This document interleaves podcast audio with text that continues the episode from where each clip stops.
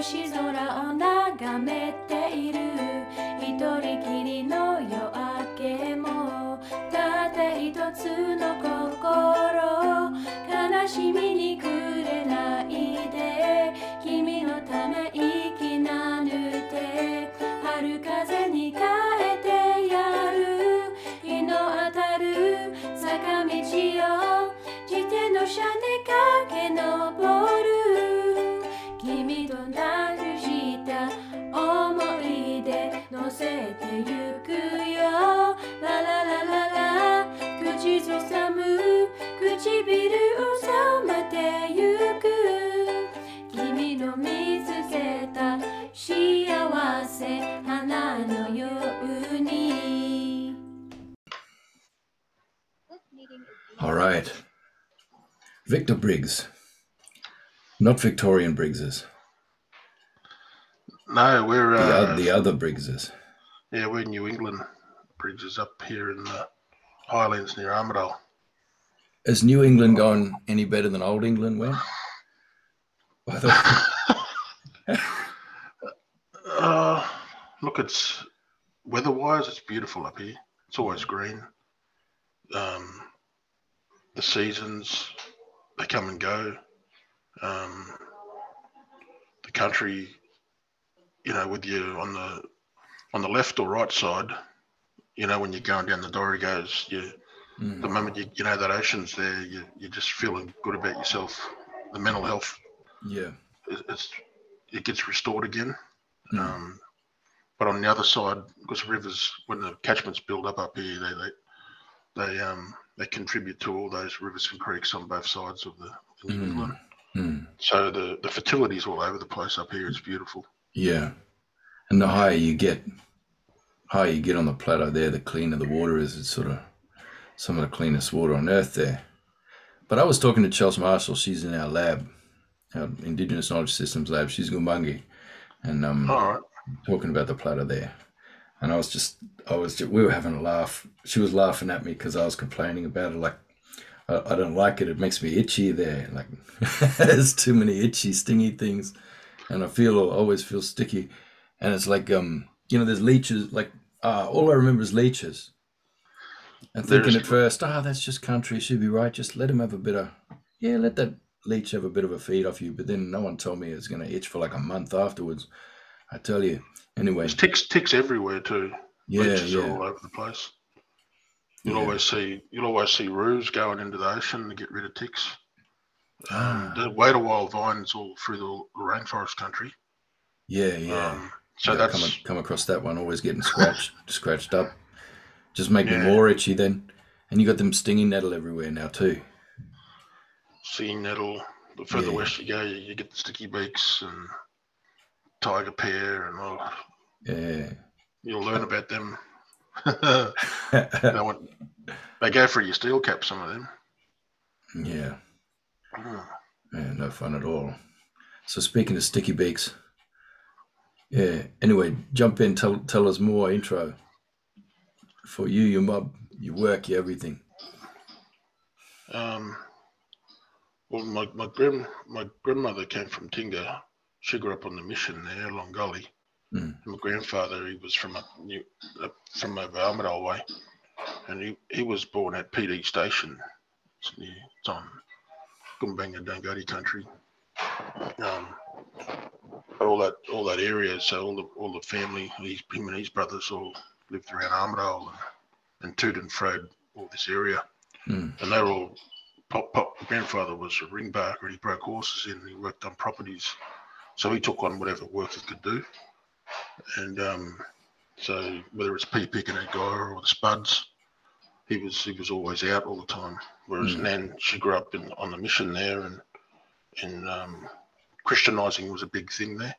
A lot of the people moved from culture into the church, had an influence in assimilating people, and the movement got so strong there that a lot of the mob that tooted and froed from the area. Christianity became the core of everything, so it went from there to as far across to Lismore, to Yamba even.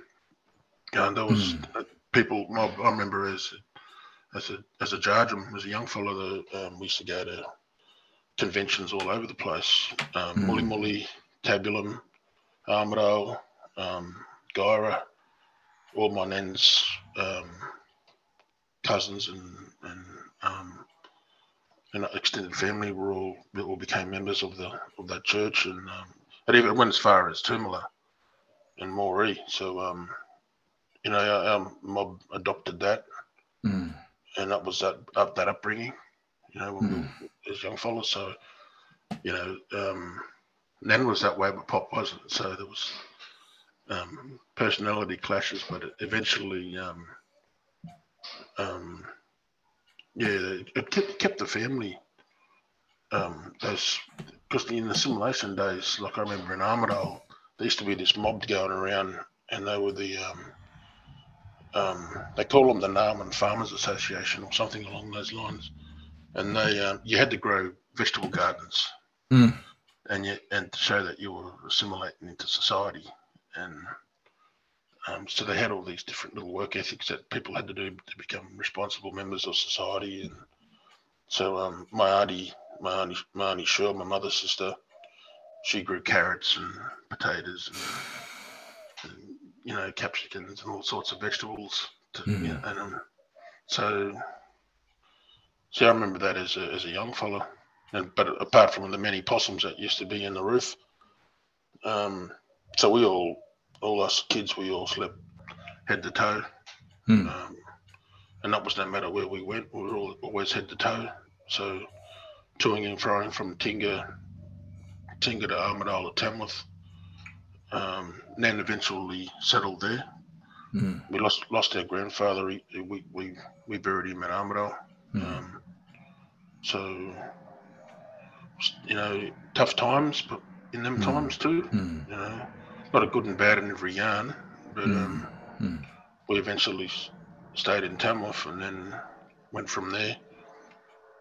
Everything sort of started from there, because Nan had to survive on her own then. So with my mother and all that, look, she was living there, and then she tooted and froed to Sydney and back to the New England. So my mother's other brothers, they stayed up here in Armidale, whereas Annie Shirl and my mother stayed in Tamworth, and the Country Music Festival kept my mother there at some stage. Because in those times there was a family from here, the Kelly gang, and they used to go down to Tamworth, and they used to busk in the streets there. And before you know it, a motion started, and all different buskers that put their hats out to earn some money, because times were tough there. You had to wait for a year, damn it, on that Wednesday, Thursday, if you're on pensions, and so a lot of the those guys were down there busking, and country music was in its prime back then. Roger Knox was there singing, and then after a while, after all, different buskers from different areas, surrounding areas came in, regional areas came in. This festival started, and all those. It became commercialized then, so all the underground artists were not. Some of them made it through and got record label, brought out CDs and records and whatnot. But the other ones stayed underground and became underground entertainers. But they always had a roof over their head and food in their stomach, because as entertainers, that's what happens. You're always going to get welcome in to share that yarn or that song. My mother, she toured and froed. When she went to Sydney, she toured and froed Mount Druitt in Waterloo. So I used to go and visit there. But we had cousins. We had cousins all over the place. So we're always touring and froing. And yeah, Buzz. Well, it's funny what you said before we even talk. It made me think that you were talking up kinship stuff. I can't remember exactly what you said, but it made me think. So a lot of settlers will say that you heard that phrase, brother from another mother.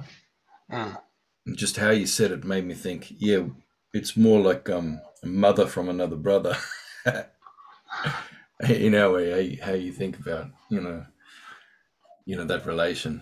Because brother from another mother excludes their mother, and you're not really in relation to the family there, but, it's just a mate. whatever floating around in the universe. But yeah, we think more in terms of a mother from another brother. Because yeah. Anyway, I like that thought when it jumped into my head. Mm. On that same sort of note, when going back to the church stuff, when my auntie was gone and my first cousins were around, but they need, you know, they were on the tit back then. So when they, my mother used to put them on her tit. So my mother was their mother. And that's how it is. That's how it is in families. Yeah. Your aunties are your mums and your uncles are your fathers. Yeah. Because they helped in raising you. And that's how it was, you know. It was tough love. It was unconditional, but it was tough love at times. Mm. You know, Sydney was a bit of an eye-opener because, you know, country fella living in the city, seeing so many people live together. Mm. And, it was like they were... It was just madness, but you get a sore neck looking up at the high rises. Mm. So that's one thing I remember, for getting a sore neck looking up, and seeing all those, you know, all that granite, granite sandstone buildings made, you know, like around even the museum there, but all around the Sydney foreshore, you see, see all that granite which was cut out of all that rock. Yeah, yeah. You know, the whole place was created back then. Yeah. It's a bit of an eye-opener when you... Well, so much of them rock carvings lost there like that too. You know, still when you go through, you know, through all those sites, all those lore sites, like right up from... And then right up to where the saltwater country gives way to freshwater, and you find them up ridge there and then further inland, and then you're going right out, you know, further north and south as well. You know, a lot of them sites, you can see bulldozer tracks like across them. The ones that are existing now as well, you know, the ones that have just been rescued at the last minute, you know, but there's also that law for all the ones that are gone, you know, where you still got to go to that place and think it, sing it, you know, do that bizarre there. It's tricky, eh? Bondi to Bronte, when you walk on that track, you'll see the that rock out there just off the trail as you're walking. But if you go behind the what is it, the Narrabeen and the Sports Academy up on the hill there, you'll see a massive big granite rock, and it's got rock carvings all over it, and pictures of whales and kangaroos and men and emus. Yeah, and that's 20k to the ocean. But the idea, the memories was carried up there to that specific place and carved there. All these sites are part of processions, you know, where you're going through stages of law where, you know, ceremonies happening and increased ceremonies are happening for land all the time, especially like you mentioned, whale story in that place, so big, eh? Yeah. It's beautiful. You know, we met a few years back at a conference. I can't remember. I think I seem to remember there was a lot of space stuff and astronauts and stuff in that. But yeah, I don't remember the topic, and it doesn't really matter too much. Steam dreaming. Steam dreaming, that's why I like steampunk kind of thing. Yeah. It was a bit weird and interesting, but we kind of, we hit it off there, and we've been yarning up ever since. So not long after that, you sent me a thesis. Yeah. On that ocean voyages of, you know, in Aboriginal Australia, like going back millennia and all the story you carry for that, and that was really exciting. I'm like, pre-colonization, yeah. You gotta get this published. And you're like, oh well, it's been sitting for a year on the publisher's desk. They didn't get back to me yet, and yeah, so we started pushing a bit and raising a bit of interest out in the public around it, and yeah. And so they ended up there running with it. So it's getting published in 6 months. Yeah. So we don't want to do any spoilers. We don't want to do too many spoilers. Mm. We might talk like through it and around it and amongst it, but without giving too much away. You know, it's really exciting stuff, and this always leads us to be reflecting and sharing story from Sky Camp, like stars, astronomy, all that kind of stuff as well. But I'm not going a step further, bros. Not until I talk about you as Othello. No. Because you played Othello. Yeah, I did. I did. Now, do you remember any, I don't know, you might be ashamed, but do you remember any monologues off the top of your head? And if not, would you give us this one here I just put in the chat? Classic. I remember Othello's last words. Yeah. I'll try to remember it all. Go on. Soft you, a word or two before you go. I have done the state some service and they know it. No more of that. Mm. And let me speak of one that love not wisely, but too well. Of one not easily moved. Well, I've done the state some service and they know it. I've done the state some service and they know it. No more of that. It's pretty much that's your whole CV, really, isn't it? The last, yeah. Anyway, I'm being cheeky now. No, for me, it was eight. We did eight-day performances and 4 matinees, and the rest were all night performances. Sorry. Mm. So right at the time that was on the HSC, Othello was on the HSC, and so Armidale got smashed with schools coming from as far as Adelaide, and this was done in 2000, and so schools from down the coast even came up. So we fitted, there was 400 seats I believe, and at times there was more than that. That the whole Bulimimba hill on the side of it was just filled with people. And there was also another medieval society that did all their acting as well. Like when you go into your seats, you'd have the Carnivali crew there with their face masks on doing comical stuff. And it's not like they're they had fire twirling and all stuff. So it fit the theme. Just everything sort of added up at the time. And it made your theatre experience more alive, and it was pretty deadly. But and for me, to play that character, it's a big thing, And I was celebrated at the time for it here, but it never got universally known. So I was happy with that because. The being celebrated in the bigger circles wasn't my cup of tea. So, no, they can recommend. Yeah, but I can reflect on that and say, yeah, I've done that. And there's not a lot of people who've done that. No. But that opened up doors at certain stages for other opportunities to come. It definitely brought me. It gave me a lot more confidence and. And the ability to talk to people, and it helped me in my social settings and things like that. It does, eh? Well, look, I've never been black enough to do Othello, but I was dark enough to do Petruchio. I was dark enough to be Spanish, but not dark enough to be a Moor. That's good. It's just one of my favourite things about you, just that little snippet. Just casually there, yeah. Oh my goodness. Well, perish the thought about wearing tights, but it wasn't like we wore them every day on stage, but there was times that we had to. Well, you're a brave man. You're a brave man to be an Aboriginal fella, like a few nights a week, performing in rural locations, choking out a white lady. That's a perilous occupation. There, you're lucky you didn't get shot. Anyway. It was, look, the media talked it up. It was cinemas. The cinemas put snippets of it on at the cinemas and newspapers, and the Courier Mail caught wind of it. But in everything, everything has its yin and yang. There's a balance there, good and bad. You get your naysayers, you get celebrated.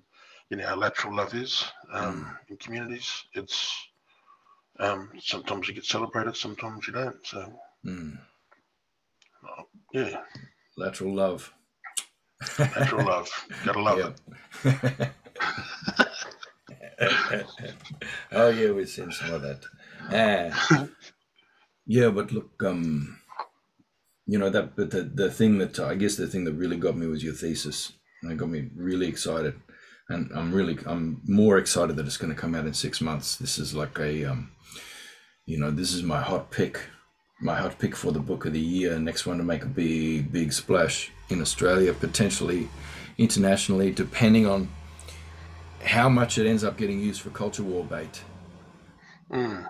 You know, I mean, you've tweaked it a lot to try and take out a lot of the potential divisive, you know, nah, blackfellas are smarter than you were thousands of years ago, you know, white people are evil, you know what I mean? Like, you tried to make sure it's tweaked and framed in a certain way so it can't be picked up and carried that way, but I think it will anyway. I mean, just the fact that you're talking, you know, like you're talking about highly contested, you know, archaeological stuff and archaeological theories, but then also, you know, the story from your family, but then that, of course, that cave art that has the ocean-going vessel, you know, like the oldest depiction of an ocean-going vessel in the world, and that's something that pretty much there's a lot of people, you know, with various...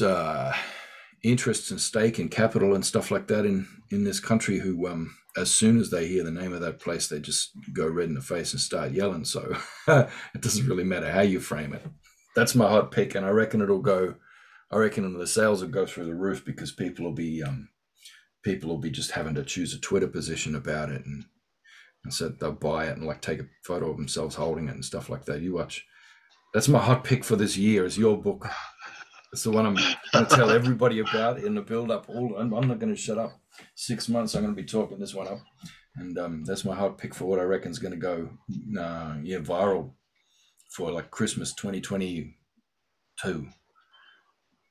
Steadily, my brother. Yeah. It's just something really... Mind you, I didn't read your final draft yet, so... Jesus, fingers crossed. I hope you didn't mess it up too much. But yeah, so just in a nutshell... In a kind of nutshell with no spoilers, how do you come into this story? Even if you're coming through family way, because I know you didn't finish your proper protocols and intros before. So if you want to weave your way back in through there and then come into that big family story and that one that goes out to Hawaii and maybe come in that way. Well, while I was at uni, I used to go and visit my grandmother in Tamworth and just... Lo and behold, my auntie and uncle, because they were always travelling overseas, and because they were in that ministry work, they travelled to Hawaii. But they've been all over the world, and they were there sitting, and we were at the dinner table, and a yarn just came out where he said, Uncle Tim said, when he was in Hawaii, he was on one of the islands over there, and one of the old uncles there said that his grandfather's grandfather told him a yarn about our people used to go over there on the trade winds, and we helped them with resources and things like that. And I was thinking about it, like if I ever when I finish my award, that could be another subject area I could look at later, unbeknownst to my uncle at the time. And so he didn't even know, like, after I completed, I started working. I done tutoring, mentoring, bit of lecturing here and there, done whatever I could, project officer, engagement officer, student support, done all these different gigs while I was going into the master's area. Then that was my thesis topic, canoeing ancient songlines. And so because most of the research was done, you know, I toured and froed Canberra and Sydney a lot. There's a South Sea area there at ANU that I utilised a fair bit, and also at the National Library, and not just the National Library, but Mitchell in the city. And so instead of going to Tonga or New Zealand or Hawaii, there was still a lot of information there, just enough to get me through. And so it wasn't like I was Mr. T, afraid of jumping on planes. But I just took advantage of what was already there. And so in the end, the National Library, after I completed, I get an email from them saying we're going to host a Captain Cook exhibition soon. Do you want to come in and talk about your research that you did on canoeing around Australia? And so I went in and had that conversation with them and said, yeah, no worries. And I was invited to speak. And that was the YouTube clip that that later on came out. But the research was very in depth. I had to go places where there was a lot of bigotry towards our people back in those early times. There was a lot of boundaries that I crossed, but it made me think. How come our with treaties, when you think about treaties and stuff later on, how come our cultural know-how wasn't discussed or celebrated enough to have a treaty? Because today that's still an issue that comes up with ceding sovereignty and things like that, all the in-house state issues that we have with mass incarcerations of minorities or Indigenous Aboriginal males, and these issues all surround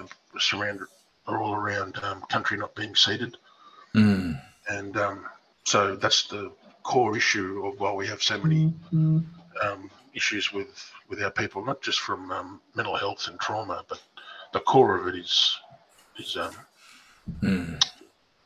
that.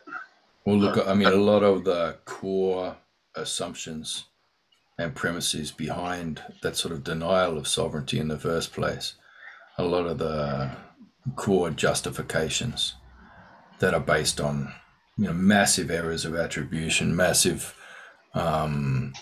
just logical flaws, and just wrong story in general, bad story. A lot of the things that you look at with the canoeing, particularly the international trade side of things,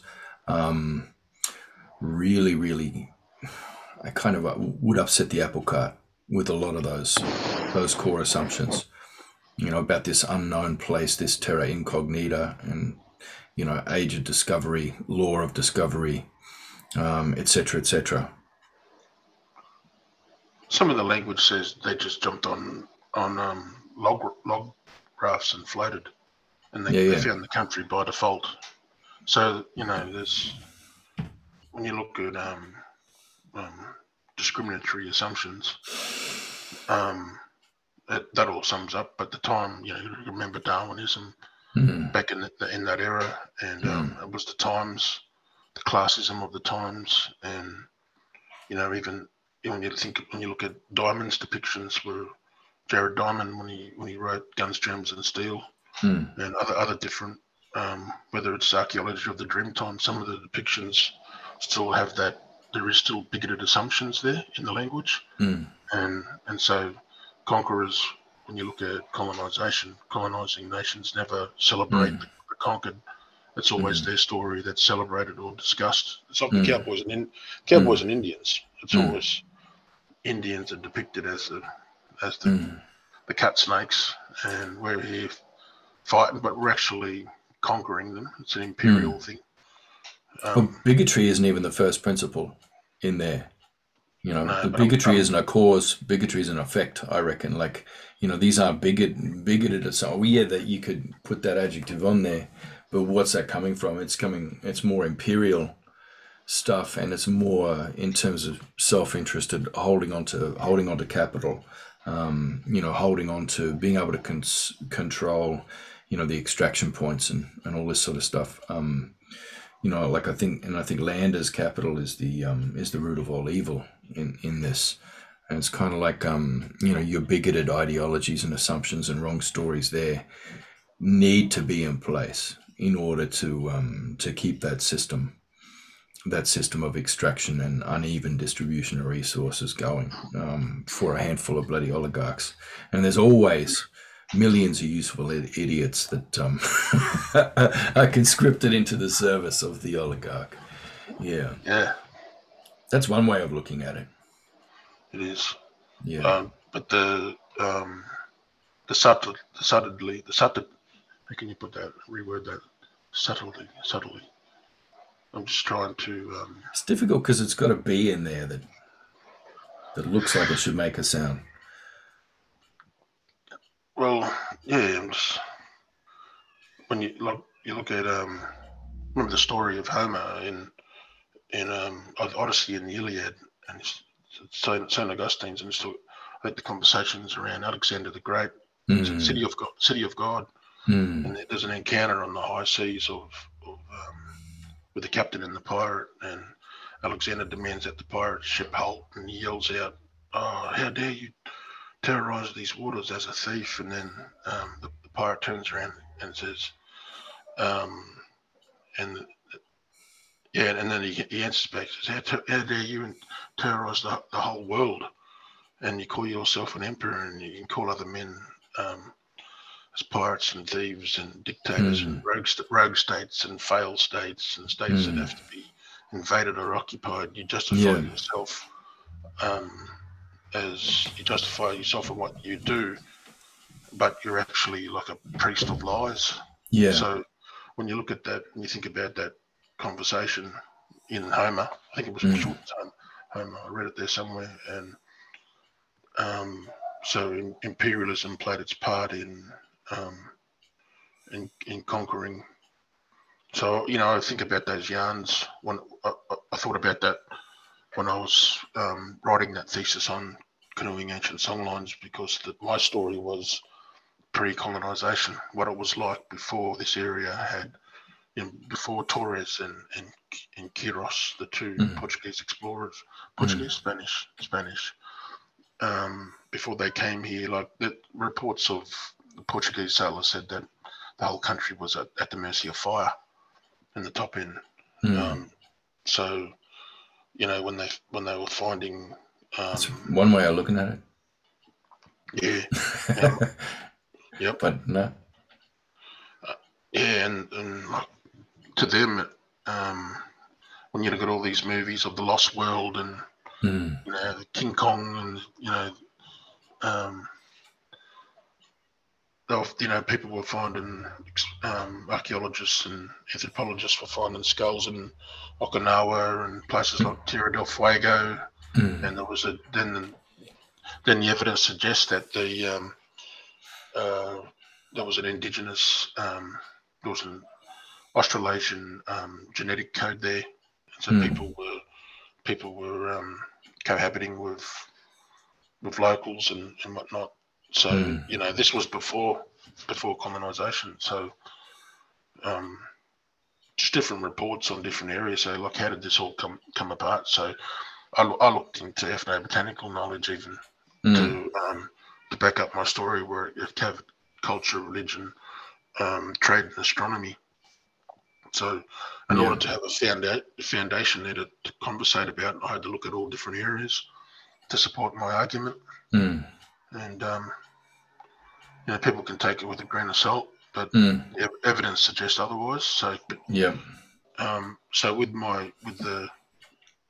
where the story was going was to show that, you know, we had the navigational know-how to make it to island hop using mm.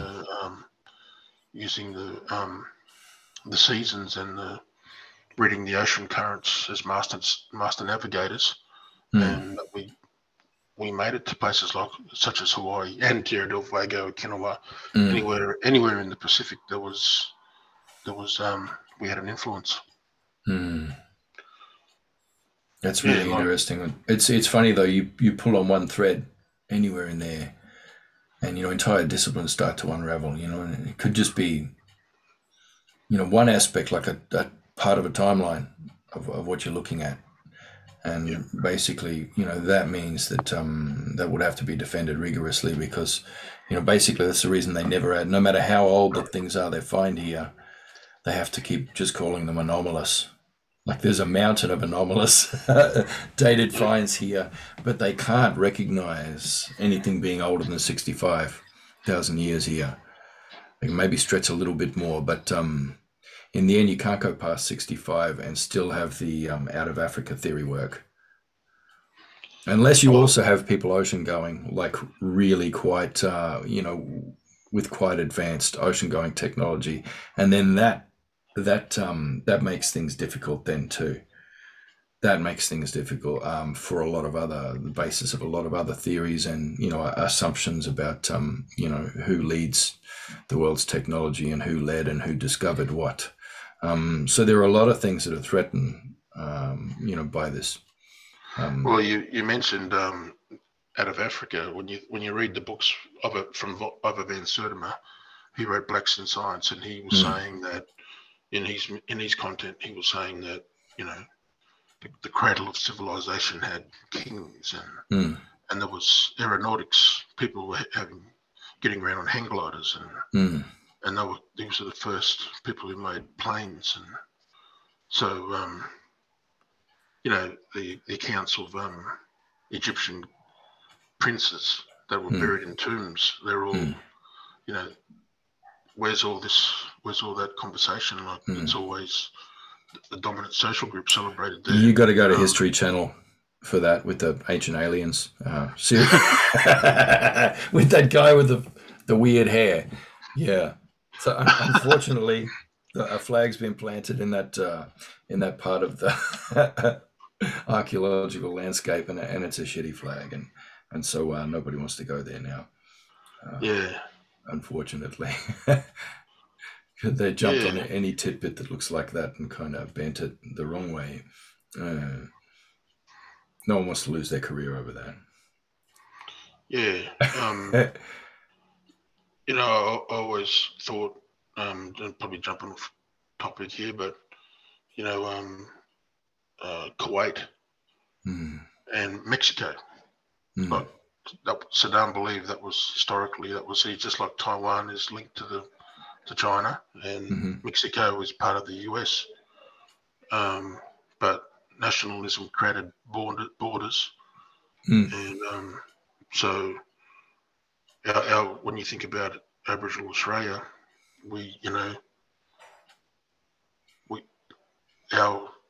this cultural know-how, it was erudite, and it was just reciprocated all across. And it was governance systems. Which what's interesting is that's what in your family story, that's what your ancestors were trading with Hawaii, because there's only so many goods you can take in a canoe there. Yeah. But I recall you talking up that's what they took there was governance models and ideas that could be used to innovate a system that would prevent, you know, Polynesian imperialism kind of 2.0 or 3.0 or whatever. Problem solving. Yeah. Critical thinking, even. Not saying that they already had that. It's just how you can see how the Papuan, how that island hopped across from Papuan big men to chiefs, and then later on militarized and religious. You know, and the longer you're out at sea, you're believing in higher entities. Yeah. And Thor Heyerdahl, when you think about when he wrote the Tiki, when he came up with the Tiki expedition, he tried to prove that Polynesians came out of South America, but the evidence suggested it was Southeast Asia, and that's where the Melanesian strain came from that area. There's got to be a connect there with the Ainu mobs in Japan, eh? Yeah. Yeah. Yep. The Bering Strait, for instance, you know, the people that before the sea levels rose, the people were toing and froing using that platform before the sea levels rose. So, you know, we our stories even though 7,000 years ago when the sea levels rose, our stories are still relevant You know, 200k out on the ocean. There's still still song lines and still dreaming, and there's still conversations there. Yeah, but it's all ocean now. So you know, you go back to Seoul and Gondwana and how New Guinea was connected to us and that relationship with us and Ti and before that, probably Ti was probably not even. It was all the people there, you know. And that trade up through Indonesia. Trade through to Indonesia. It's been going for so long. And that's where we spoke about the crocodile dreaming that time, and you know, it split in two, and people evolved out of that dreaming story. A set of brothers. You've also got other dreaming stories, like down in Narundri, the two women that came up out of the from the river there in the Kangaroo Island, and you know, we got the Gumbaynggirr story, the two women that came up and, you know, created the people, and then Birigan, the hero ancestor, gave all the mob languages down the coast. And out west, it was those two sisters there too, with a big fella there, Wyoming there chasing them. And it was crocodiles took them out. Narran Lake there, and that's where he tracked him there and got him back. Yeah, then that's crocodile story in a place where, because of the climate changing over the millennia, that there's not crocodiles there anymore. It's too cold, so they don't come that far south, you know. Yeah, it's funny. I recall it now. I'm getting that map from that yarn that we had. That was about 4 hours. I think it was about a year and a half ago. I'm getting that map back in my head now from all those stories. Yeah. And there's So many Narundri there chasing those two wives. There's that Kangaroo Island. When you give me that one, I got the map back in my head. Yeah. Culture's beautiful when it all unfolded and unraveled and spoken, and then you start to understand country then. Well, that map's taking you right up into Asia. Yeah. Crocodile story. Yeah, it does. It links East Timor and some islands are there in Indonesia. Because them people on the west coast of New Guinea, they all understand that story. Yeah, true. Yolngu people as well, they know it. You know, the you know, with Baru, they say that. Yeah. What is it? 17th century reports, Macassans, you know, torn and frown in the north, leaving their youth with our people, and them being put through ceremony, and then come back on the next trade wind, and they're going through levels of knowledge there, being educated, and it's all trade, but reciprocation of different knowledge systems, from stone tool to stone to metal. Well, there was an embassy system there. There was a quarantine system in place under the big tamarind tree there. Yeah. As that marker, you know, in the story. Yeah. So this contract lasts as long as that seed-grown tree, old tree, as long as that tree stays, you know. There's another way of looking at that. Yeah. Trees are important in that discussion too. You look at in Kamilaroi country, all the trees that were the symbols of law. Yeah. You know, the law is always there, and it's reminding people about dreaming country and the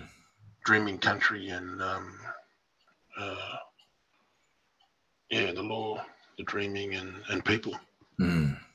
Yeah, there's carved trees all in that region, kind of for Wiradjuri as well, and Mulleroy, Ulleroy, Yamba, all them mobs are in there. They got that same thing.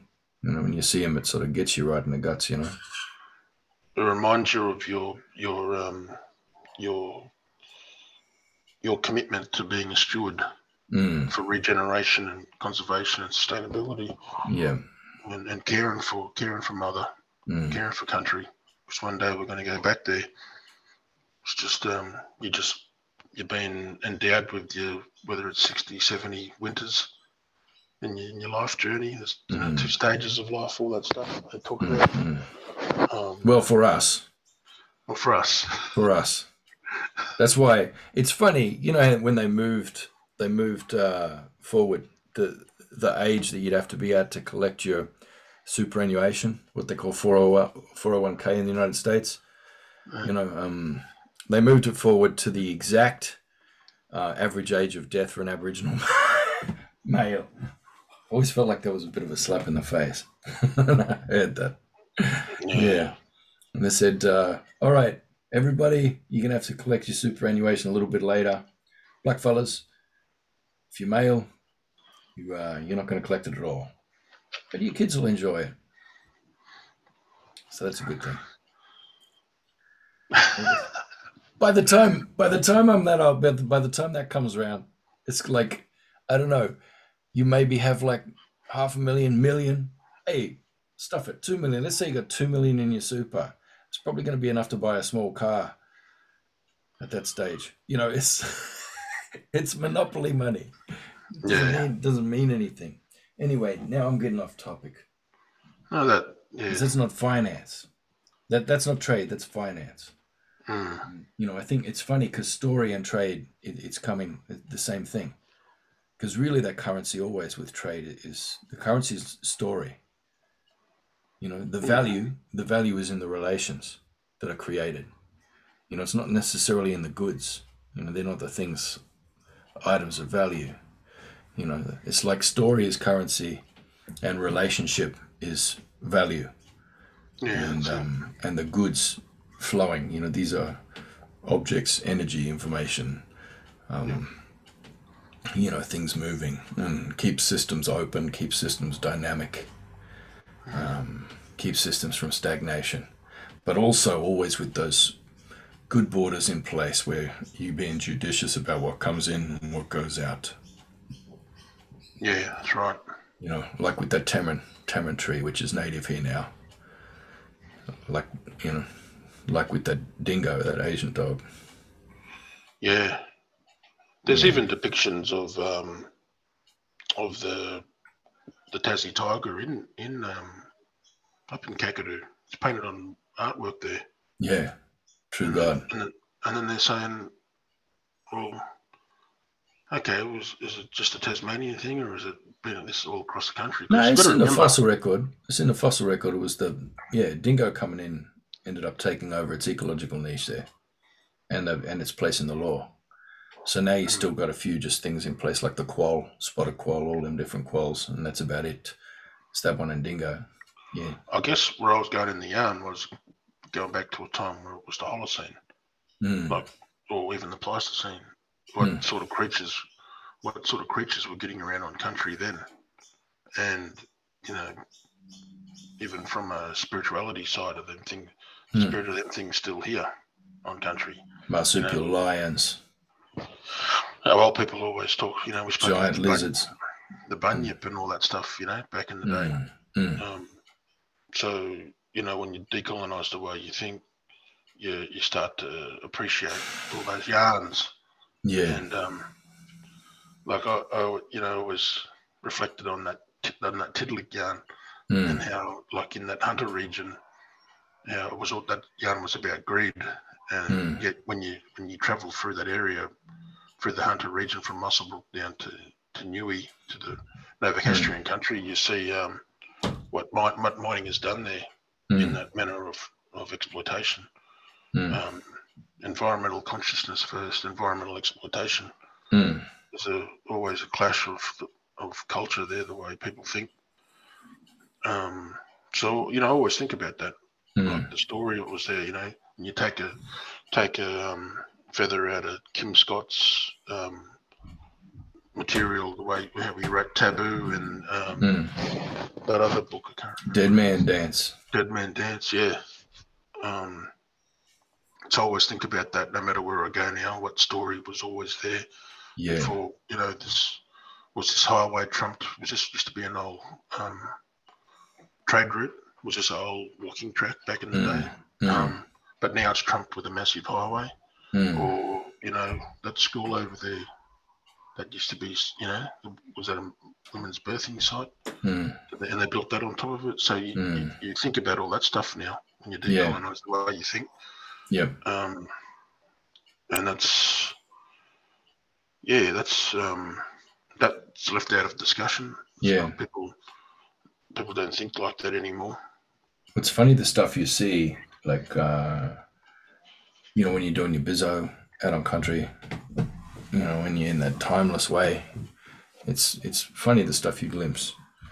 I did see on the Moree River one time, I'm doing some, like, ceremony stuff around there, and I did see a tree kangaroo there. It's like, you know, really old thing, extinct for, you know, tens of thousands of years, that one. Wow. Which was pretty freaky. So, yeah. I don't know. Like, I think I would have preferred to see hairy man. I don't know why, but it really freaked me out when I seen that thing. But it got me thinking, like, I thinking all kinds of things about the protodons and all that sort of thing, and that maybe they're going the wrong way in the debate in terms of, because you got people politicizing. So on one side, trying to go, you know, no, Aboriginal people are, you know, environmental, green, friendly, 100% free-range organic culture, you know. They look at, and then you got on the other side, they say, no, they killed all the megafauna, they killed all the diprotodons, they just ate them. Lazy, just knocked them and ate them. You know, they did more damage to Australia than anybody did after Captain Cook. They did all the damage themselves. They just came here, like probably only 2,000 years ago, and started killing everything. We're lucky we arrived at a wrecked place. You know, so you're getting those both sides there, and maybe in a way both wrong. Because you look at all our stories, you mentioned Tidlik before, and we've done a deep dive in this with the lab, because we're looking at scale. You know, when we're looking at global economics and things like this, and we're looking at antitrust stuff and looking at Facebook and looking at all these massive, you know, Bezos kind of Amazon Prime massive entities in the world. And, you know, so we look at all that old stories from megafauna and Tidlik, that one. I talked to Dean Sanders, Warren, my fellow, for that one. You know, and we're kind of going, like a lot of our dreaming stories are antitrust dreaming for bringing down this megafauna, and going, you can't scale that big. You gotta, you gotta have many smaller, diverse things distributed through the landscape. That's the only way it can work. You know, all these eras that went before with all these freaking dinosaurs, mammoths, all these things can't last. Can't be agile that way. You have one predator, or one, like, you know, herd animal, one massive aurochs, like a giant cow or a big woolly rhino or something, taking up space. He's taken up like 10 different ecological niches. Could be taken up better by diversity of species, makes the system resilient, keeps things moving through the system, makes increase happen better. You know, megafauna only works in short term, relatively speaking, like megafauna, like your two big stuff. Yeah. Except the blue whale, but that's a different dreaming there. The going back to Gumbaynggirr, the women's totem is a nine woodpecker, and when you look at the ecosystem, that thing is only if that ecosystem is ruined, it won't leave because of predation. It won't leave where it's that area. Yeah. So the lesson, I guess, for Gumbaynggirr women is don't go down to like Noongar country. Yeah. Don't find a husband. Yeah, that's it. You will keep your culture strong by staying in this area. And that being the message is there for the women. You know, you don't need to go outside of your country. Keep it strong. Keep your stories and your language and the beauty of your of the knowledge here. Keep it strong by staying grounded. And nobody told them Yorgas on Noongar Budja that story though. They go everywhere. North, south, east, they're all over.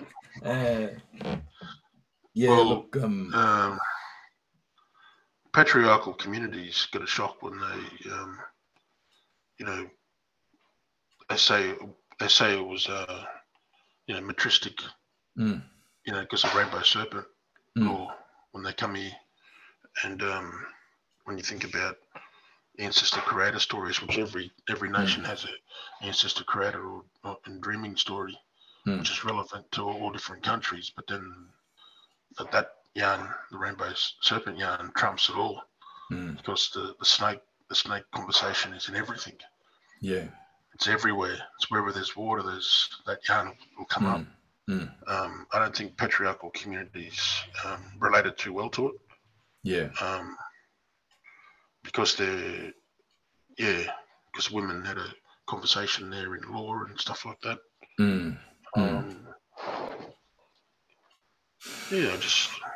That's him. Not to it.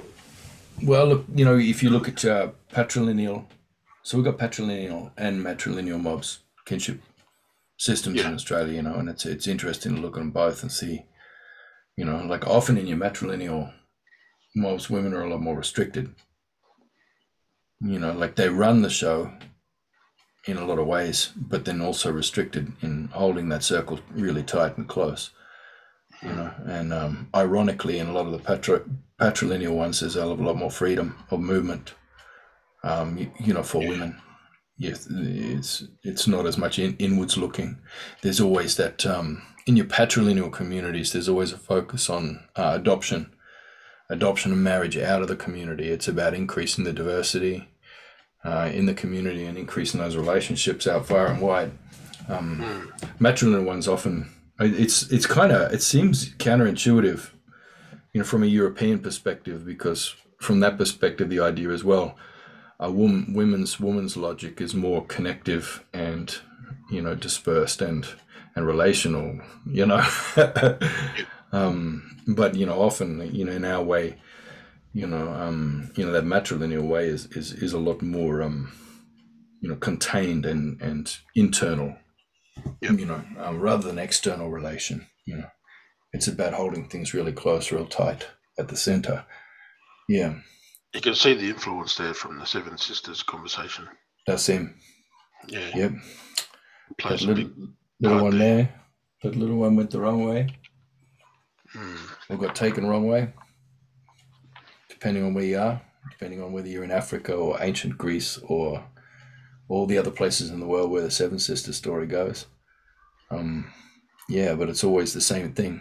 That little one, something happens, sexual wrong way, and then it sets some things in motion. That's a tension that pretty much goes in cycles forever.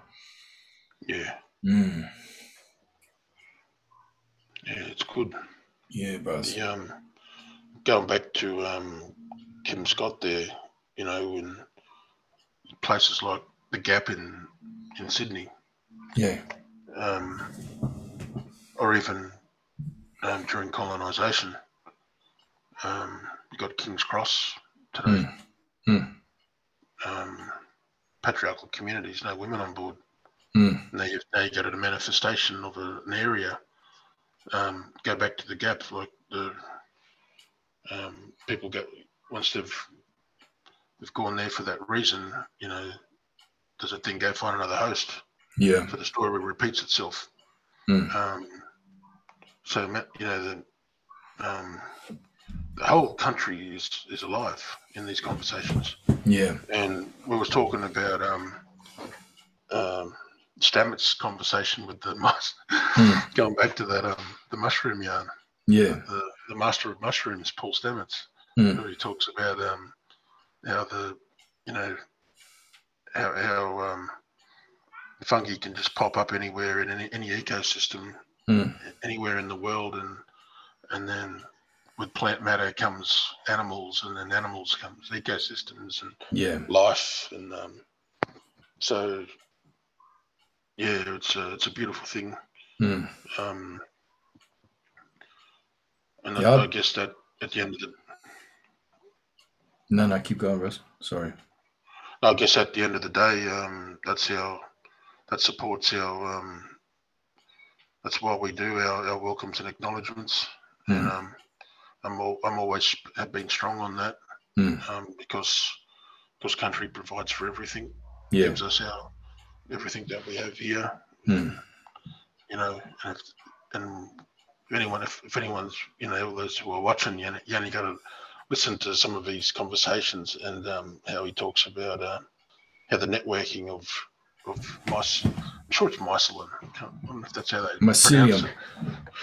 Mycelium. And how they network on in the earth, and how, you know, and the way we think today, and how mad man is, and how we've created weapons of destruction, and you know, look at Russia and Ukraine today. Oh yeah. Our society's changed massively. So that's another yarn right there. Yeah. Well, that is another series of yarns, because that's intersecting with a whole heap of different disciplines that are grappling with that. But it's you got to be across a lot of different things. Unfortunately, they can't do law and yarns in one place. Anymore. Things are kept in faculties and areas of expertise and specialization, just sort of siloed around the joint. They've been getting better at talking since COVID, but acres of everybody, you know, getting a bit more Flash Gordon with their Zooms, you know, but then at the same time, also that Operation Warp Speed, where everybody was sharing and looking at pre-publication findings, sharing databases and data together. Labs were just swapping info, going, oh, we just made it do this. What do you got there? Oh, yeah, we use that. Look here, you can have this one. Oh, what you had of chest tubes? Have some bras. You know what I mean? They're sharing.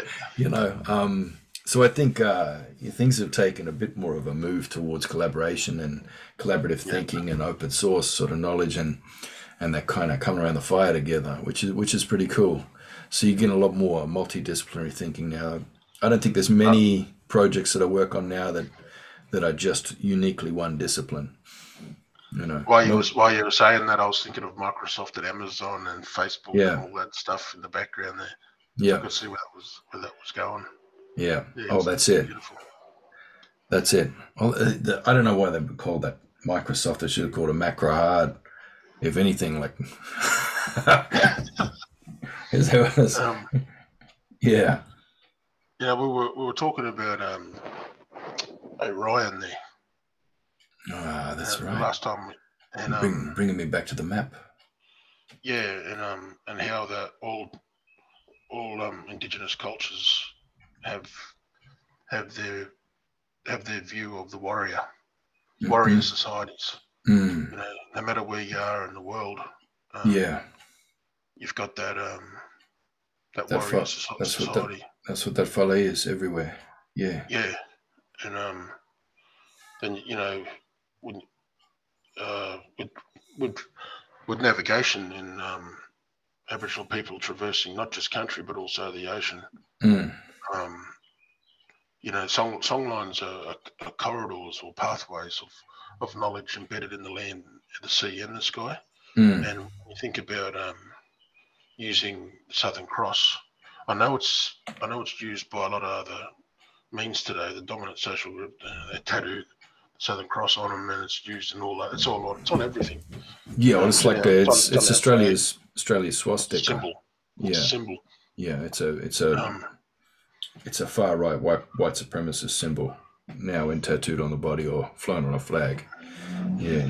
But in terms of longitude, latitude, we use that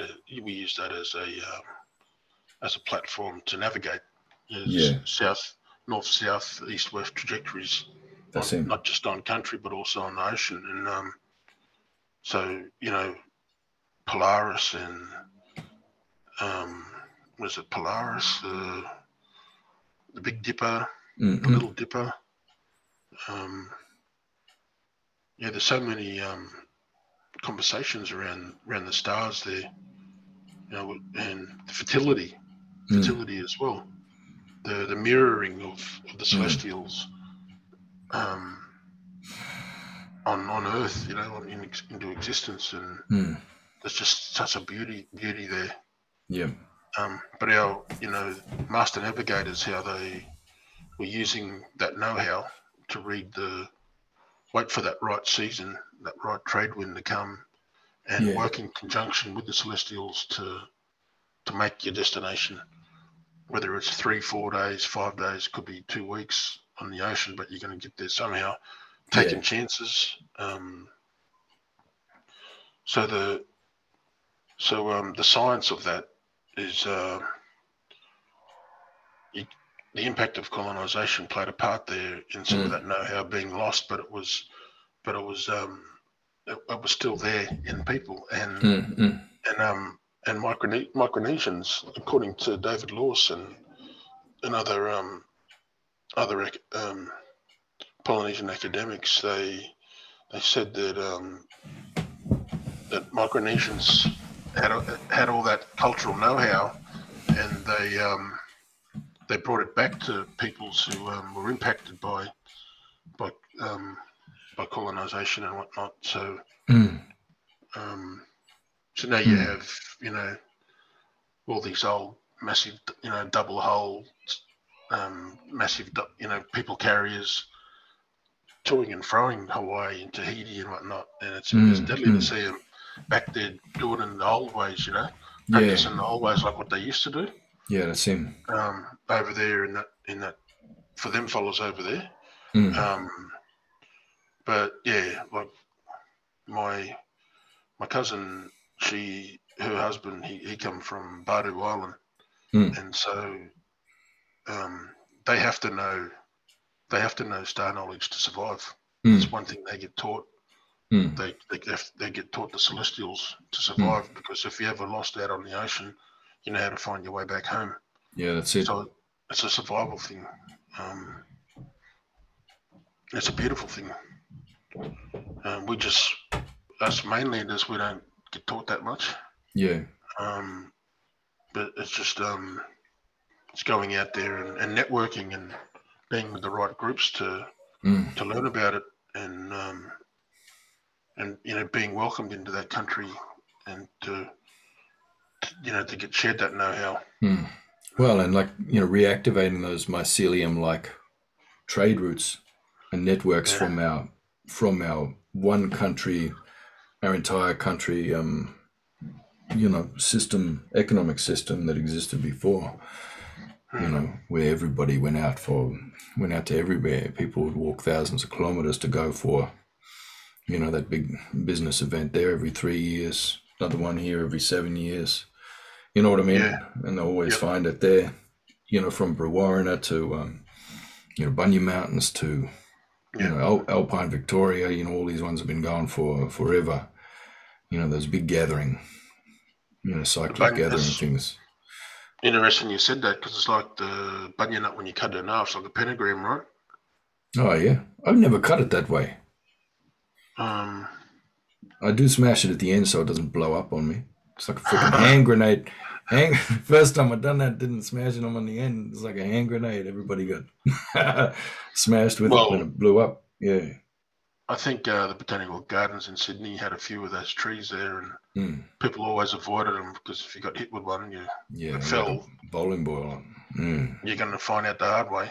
Yeah. Because I've seen them everywhere in the Botanical Gardens, but I don't think there are as many there anymore. Yeah.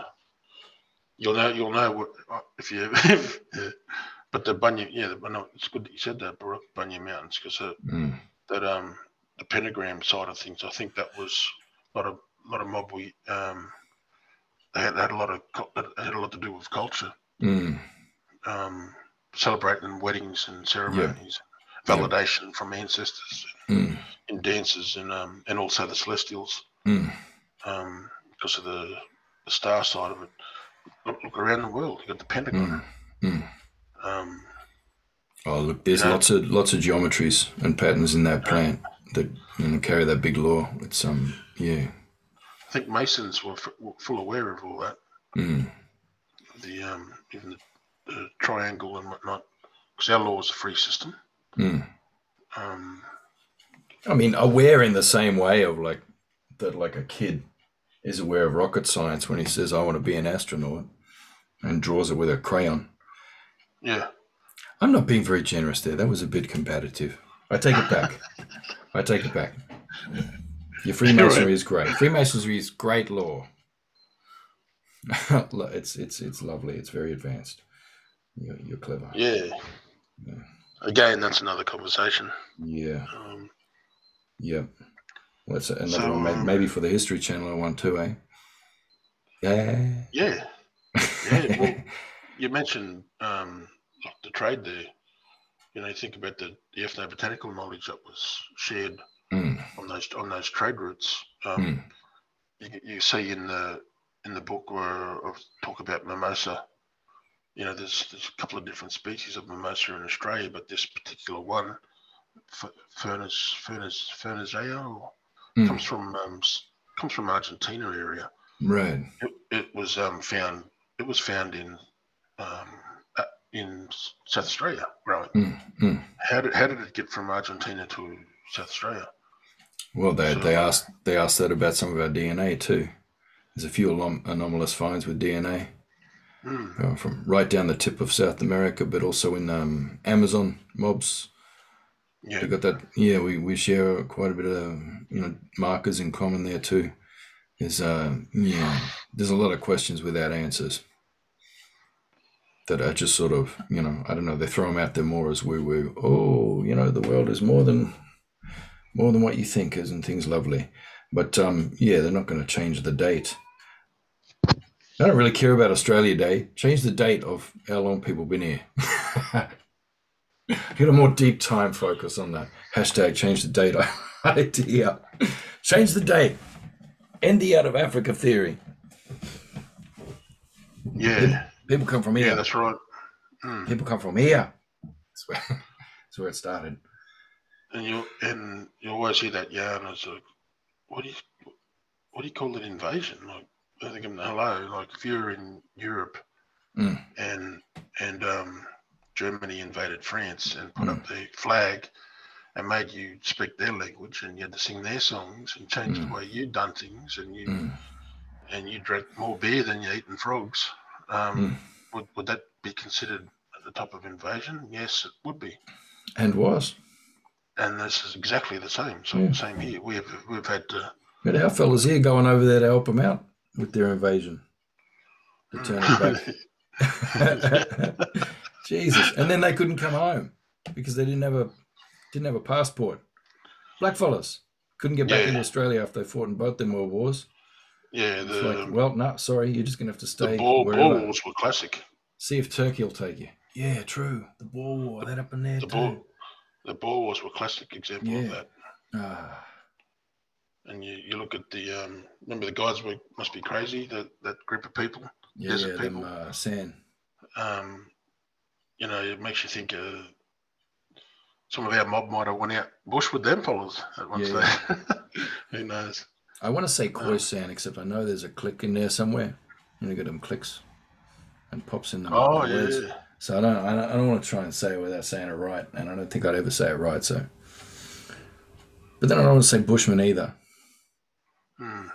But they're proper old. Yeah.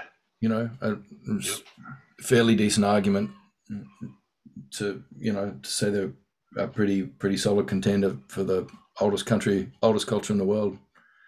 Yeah. Competition that we've all got going at the moment. Yeah. It's funny the metrics and the little points of competition and the little races we've got going on in the culture wars.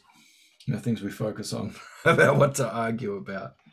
Like going back to the megafauna thing, there's a lot of really interesting stuff in there in our law to be looking at. And but I don't know, we're prevented from looking in there because basically all we have is a vicious culture war about a whole heap of archaeologists digging like hell looking for their what they call smoking gun. They want to find a diprotodon bone with a stone knife mark on it. To go, aha, there's the smoking gun. You ate them. You ate them all, you bastards. And everybody else going, no. Blackfellas have, always been in the RSPCA and I don't know, Save the World Wildlife Foundation. I don't know. It's just been so hard talking to anybody the last couple of years. People are just insane. But there's heaps more interesting stuff in our law around megafauna than just all or nothing bloody you know, black fellas are evil or black fellas are angels. You know, there's a lot more in that, and old fellas will tell you about them big lizards taking the kids, and but also about ages changing, you know, massive shifts in climate change over time, and having to transition from a world where, you know, massive behemoth animals were just no longer feasible. And, you know, particularly with the continent drying out the way it was, you could no longer have these big things that drank bloody, you know, 400 liters of bloody water a day. You know, they basically had to change, you know, with the changing landscape and die out. And so, you know, it's probably not 100% true that it was just climate change that did it. You know, it's not 100% true that it's just black fellas that did it, you know, because we are the land, and the land moves, and we're custodians, and we make sure that transitions can happen, phase shifts can happen with a minimum amount of disruption and damage, which is arguably a skill set that might be useful at this point in time. I don't know.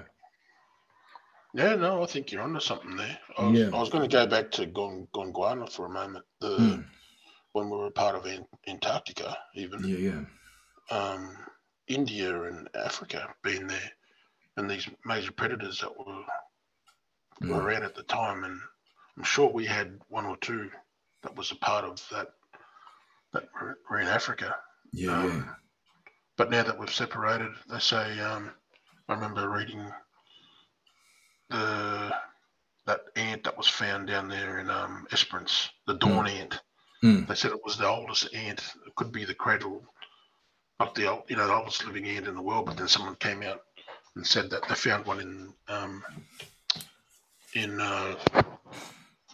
the Amazon, which was even older, and it was it lived under all the leaves, and it come out. It was albino, and it came out. I'm sure that was the one and it came out at night time.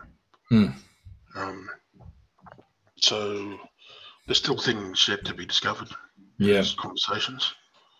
It's funny with science and history and all the rest in all these disciplines, you know, the metrics that they focus on, you know, the items of value, you know, follow those points of interest around, you know, the first and the last of anything.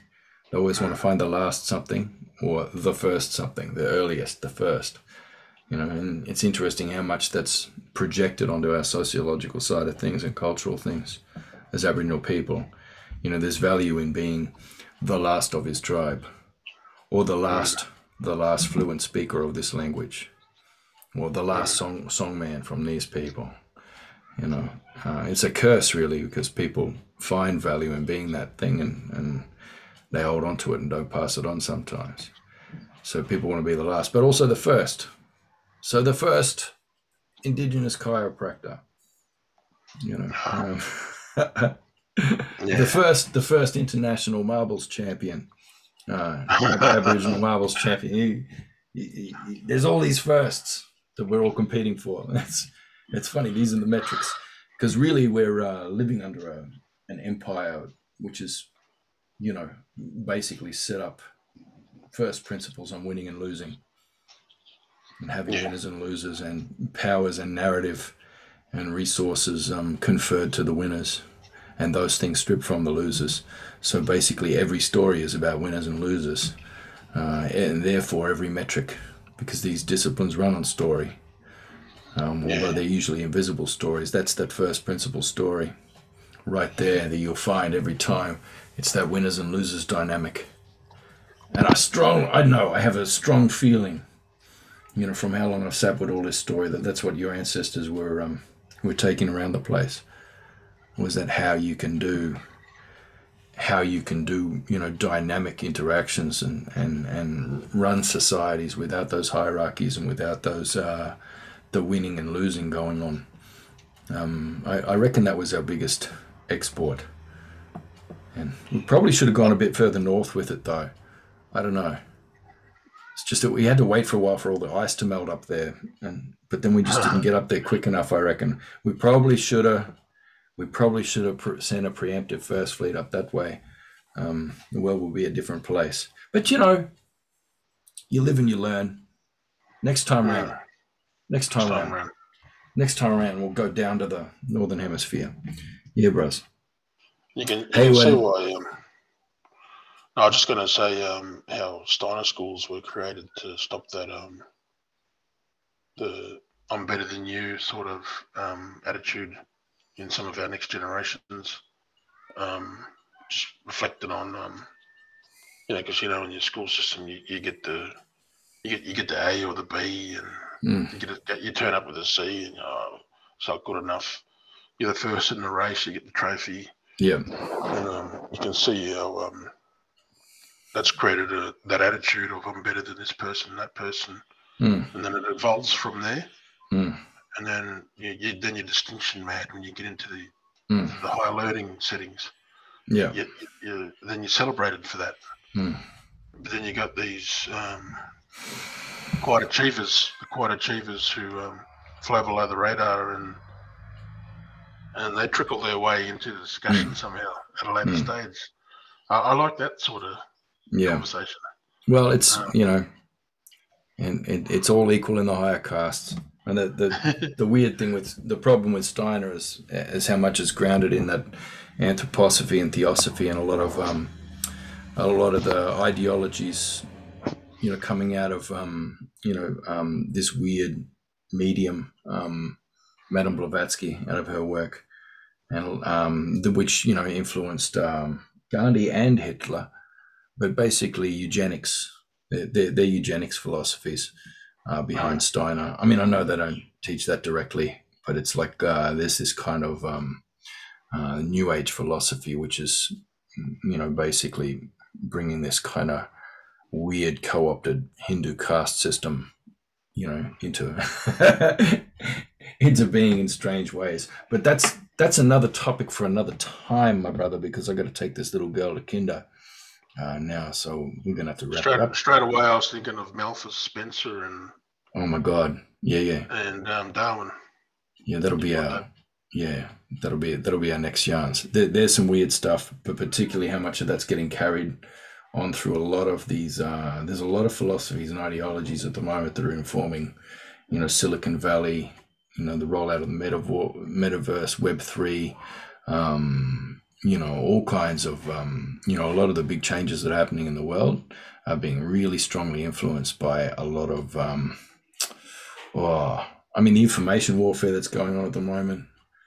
The bad actors internationally that have, created this entire new theater of war around information, disinformation, misinformation. These ones are, strongly influenced by those philosophies. And and there is a spirituality that comes with it, and it's really strongly attached to a few different ancient things. It's really interesting. But anyway, I've just started up a project. I joined a project at Deakin in the sociology department, and people are looking really quite deeply into that. So we might have another yarn about that one too. But this little girl, I gotta go for my bub now, because I gotta go and drop her at kinder. Yep. So we're going to have to wrap it up, brothers. Thanks for inviting me into this platform to speak. And, I respect what you do as well. And it's deadly that we can meet up again. Yeah. And Yama to everyone down there. Yeah. Down that way, you're locked up for a long time down there, which is terrible. But one day I'll get down there and get to meet people, and it'd be beautiful and deadly. Now you become media for book tour. Oh, awesome! That's my hot pick for 2022. Do you have a title yet? They'll probably change it anyway. Publishers always do. Don't want to let that in. All right, I'll just watch this space. Vic Briggs, the next fuel for the fire and the culture war. It's coming from here. And he's done Othello, so his public speaking is pretty damn good. So look out. Loose lips sink ships, they say. Eh? That's him. All right. Well, I think we did well. We didn't do any spoilers, and but we're giving people a bit of a teaser here of the Vic Briggs wildfire that's soon to spread from Elko Island to Kangaroo Island. All right, bros. It's deadly. Love your work. Catch you next time round. All right, my brother. Thanks for having me, guys. No worries. See you next time.